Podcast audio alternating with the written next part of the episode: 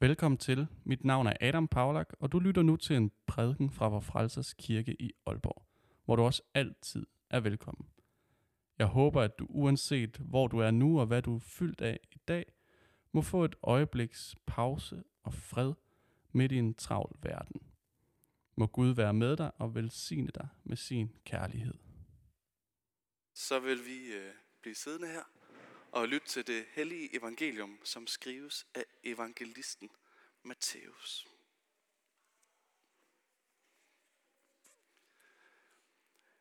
Jesus sagde, Himmeriget ligner en vingårds ejer, der tidligt om morgenen gik ud for at lege arbejdere til sin vingård. Da han var blevet enig med dem om en dagløn på en denar, sendte han dem hen i sin vingård. Ved den tredje time gik han ud og så nogle andre stå ledige på torvet, og han sagde til dem, Gå I også hen i min vingård. Så skal jeg betale, hvad I har ret til. De gik derhen. Igen ved den sjette og den niende time gik han ud og gjorde det samme. Ved den elfte time gik han derhen og fandt endnu nogen stående der, og han spurgte dem, Hvorfor har I stået ledige her hele dagen? De svarede ham, fordi ingen har lejet os. Han sagde til dem, gå I også hen i min vingård. Da det blev aften, sagde vingårdsejeren, vingårdens ejer til sin forvalter, kald arbejderne sammen og betal dem deres løn. Men sådan, at du begynder med de sidste og ender med de første. Og de, der var blevet lejet i den 11. time, kom og fik hver en denar. Da de første kom, troede de, at de ville få mere, men også de fik hver en denar. Da de fik den, gav de ondt af sig over for vingårdsejeren og sagde, de sidste der har kun arbejdet en time. Og du har stillet dem lige med os, der har båret dagens byrde og hede. Men han sagde til dem, min ven, jeg gør dig ikke uret. Blev du ikke enig med mig om en denar? Tag det, der er dit, og gå. Jeg vil give den sidste her det samme som dig. Eller har jeg ikke lov til at gøre, hvad jeg vil med det, der er mit?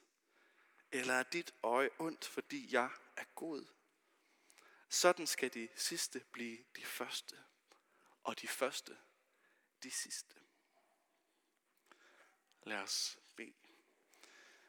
Gode Gud, vi beder dig om, at du må åbne vores øjne og vores hjerter for hvem du er, og hvem vi er i dine øjne. Amen. En af de historier, som altid har fascineret mig, er en af de historier, der fortælles fra en tid, hvor mennesker for første gang i verdenshistorien så ud til at lykkes med det helt og aldeles vanvittige projekt, det var at ville lande på månen og gå på den. Og i sig selv er det for mig fuldstændig ubegribeligt, at man engang har stået og kigget derop på månen og tænkt, der må vi op, der må vi gå. Det tog så årtier at bygge, udvikle og planlægge, hvordan i al verden det nogensinde skulle kunne lade sig gøre. Raketter blev bygget, testet og ombygget igen og igen og igen og igen og igen, for så gradvist, lige så langsomt, at nærme sig den dag, hvor det kunne lade sig gøre at sende to mennesker til månen. Og forestil jer så lige at være de to astronauter, der er blevet udvalgt til at være de første mennesker, der nogensinde skulle sætte deres fødder på en anden klode, end den vi ellers til daglig går og træsker rundt på. Forestil jer lige at sidde der i raketten med kurs mod en fremmed planet og vide, at man er lige ved at ændre verdenshistorien for altid. Ikke helt at vide, om det holder, fordi man trods alt er de første. Og alligevel vide, at man er på vej ud til at gøre noget, som for altid vil cementere ens navn i historiebøgerne. Tænk sig at være Neil Armstrong og være det første menneske til at træde ud på månen og blive for evigt med sætningen, som nogen måske næsten kan i søvne. One small step for man, one giant leap for mankind. Tænk sig lige at være ham. Hvad der i den historie ofte bliver glemt er, at på samme tur, i samme raket, på samme rejse mod den samme måne, sad der endnu et menneske, der var med til at skrive verdens historie. Hans navn er Buzz Aldrin, og han er siden blevet kaldt den evige Thor. Han var også en af de første til nogensinde at gå på månen, men det skulle lige nøjagtigt tage ham 20 minutter længere, fra da Neil Armstrong gik ud, til han fik lov. Og siden da har historien været mange om, at netop Buzz Aldrin aldrig fik den samme anerkendelse eller samme opmærksomhed. På trods af, at de var sammen om det, og aldrig nogensinde kunne have gjort det uden den anden. Ironisk nok, så var det Buzz Aldrin, der måtte agere kameramand for Neil Armstrong. Og resten af sit liv kæmpe med en voksende følelse af uretfærdighed. Og et misbrug, der kom til at fylde mange år af et liv. Og det til trods for, at de begge var kommet igennem det utrolig snævre nåleøje, der er for, at man overhovedet får lov til at blive astronaut. De er begge to utrolig privilegerede, og trods alt det, så ender det alligevel i jalousi og dyb, dyb følelse af uretfærdighed. Og det ligger så dybt indkodet i os mennesker, at vi reagerer, når vi oplever noget, der føles uretfærdigt. Næsten instinktivt så vækker det et eller andet inde i os. Næsten som var det programmeret. Der findes tusinder og er der tusinder eksempler på, hvordan vi som mennesker føler, at noget ikke er fair, eller noget er uretfærdigt. Måske også markant mere jordnære eksempler end lige det med de to astronauter.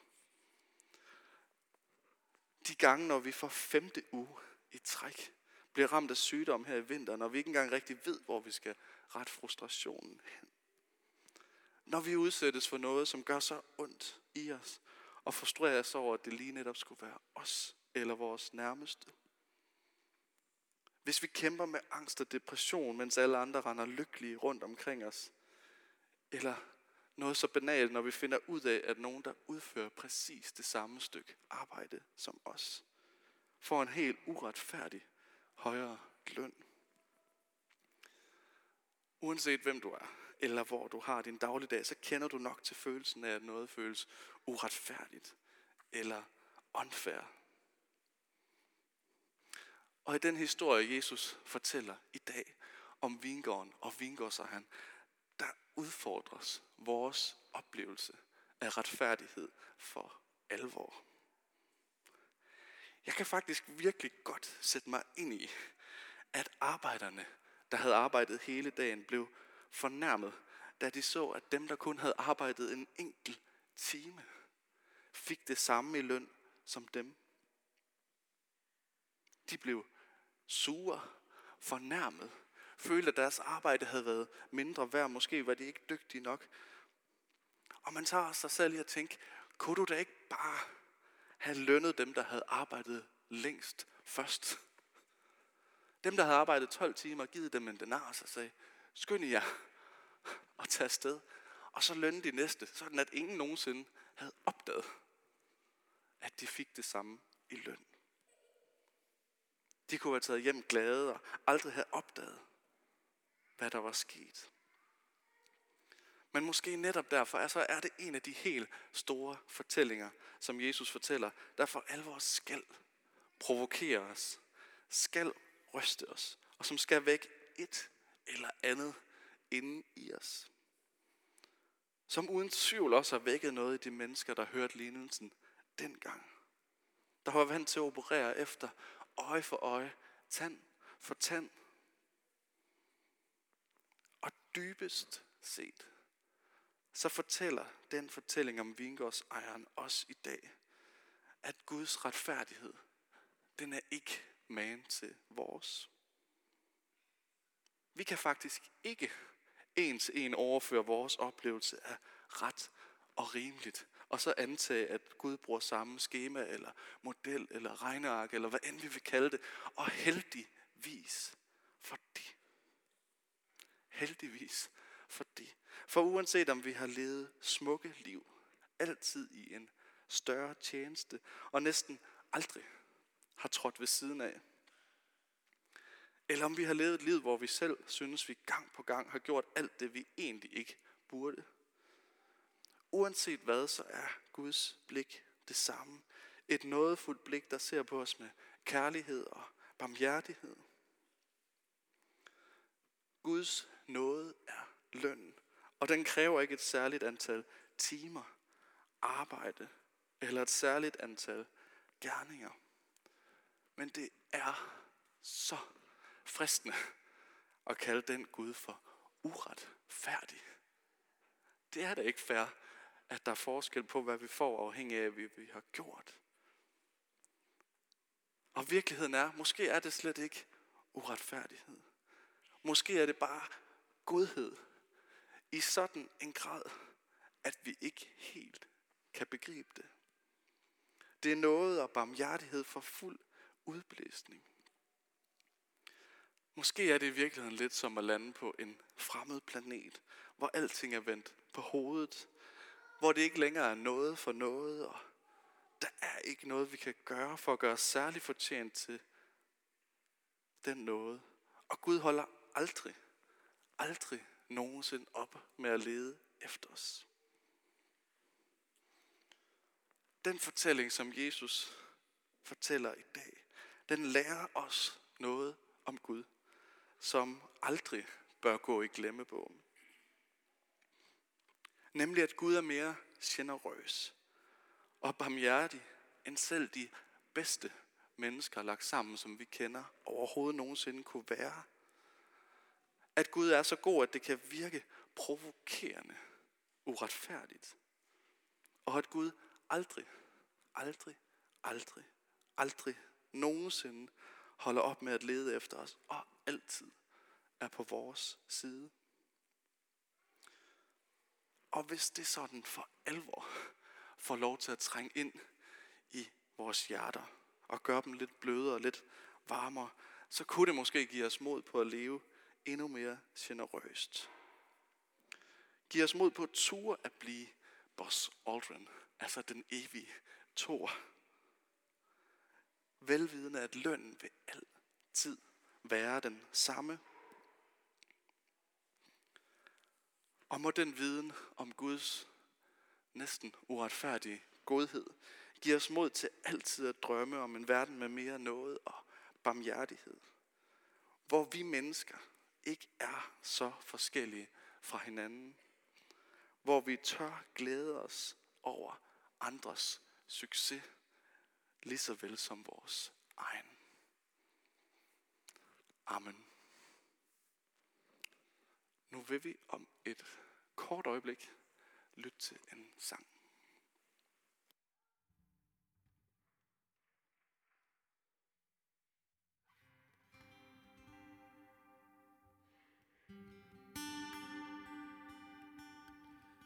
Og øhm, sangen er øh, egentlig skrevet som en børnesang.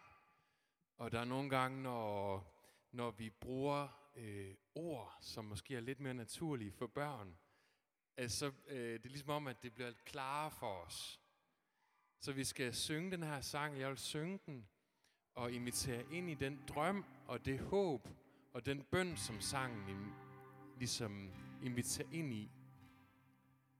En bøn og et håb om, at Verden kan være et godt sted, et glad sted, smukt sted, og at din hverdag også må være det.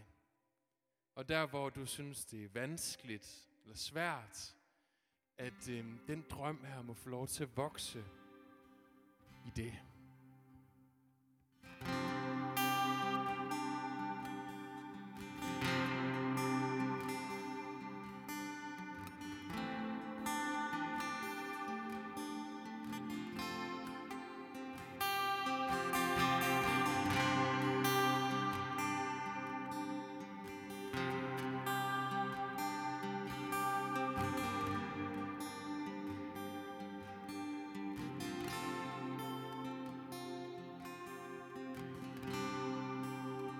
Mennesker bygger murer Putter folk i buer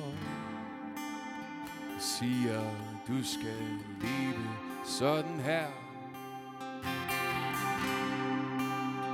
Verden føles mindre Hver gang vi forhindrer Mennesker i at være dem de er. Og jeg drømmer. Jeg drømmer om verden der er glad. Jeg drømmer om verden uden had. Med plads nok til alle. Ja, jeg drømmer. Jeg drømmer om verden der er god. Jeg drømmer om verden der har mod. Med plads nok til alle og jeg drømmer, drømmer.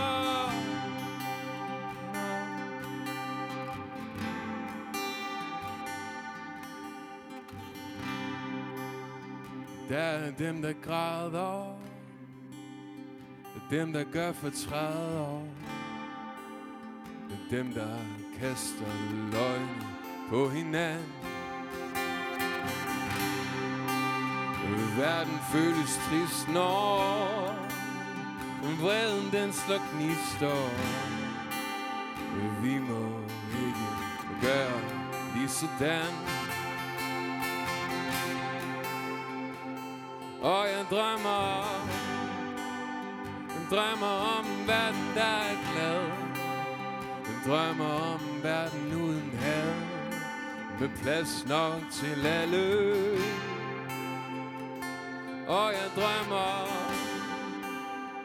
Drømmer om en verden der er god Drømmer om en verden der er mod Med plads nok til alle.